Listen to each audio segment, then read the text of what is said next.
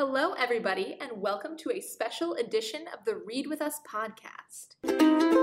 This podcast is extra special because we will be talking about our other two books for our One Book, One Community initiative. If you've listened to our other podcast, you know that we broke down the book Pachinko by Min-Jin Lee into six bite sized parts. Course, we want the entire family to participate in this, not just adults, so we have books for every age group. Today, I'm sitting down with our school services and community engagement librarian, Samantha Eichelberger. Hello, Samantha. Hello.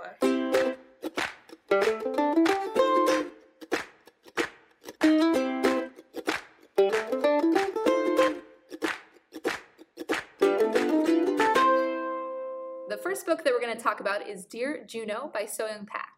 Samantha, can you tell me what the recommended age group is for this book? Dear Juno would be great for kids from ages 5 to 8.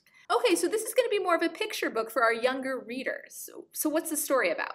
So, when Juno receives a letter in the mail from his grandmother in Korea, he doesn't know how to read her writing. But that doesn't stop him from figuring out what she's trying to tell him or from sending her letters of his own. It's a touching story about how people work to communicate across physical distance and language differences. So, a big part of this One Book, One Community program is to start discussions at home with our family and friends. What are a couple of questions that readers of this book can ask themselves? So, I always like to ask questions about the book's material and something that helps the kids connected to themselves. So, a couple of suggestions would be why is what Juno made a real letter? Who would you want to write a letter to? Do they live far away? And how would you tell someone three things about yourself if you couldn't use words? Those are great.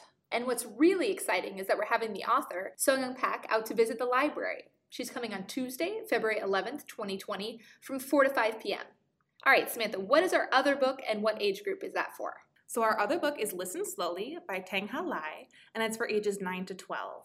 This book is about Mai, a California girl whose parents send her to Vietnam for the summer with her grandmother, who's returning so that she can find out what really happened to her husband during the Vietnam War. Mai does not want to go and does not feel a connection to Vietnamese culture. She barely speaks the language and doesn't know the customs or her distant relatives. To make it through her trip, Mai needs to figure out how to bring her two different worlds into balance.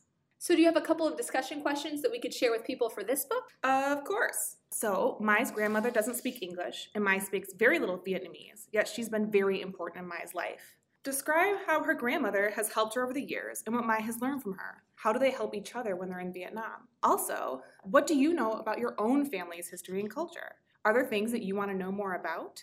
And who's an important adult in your life? How have they helped you grow? What have you learned from them?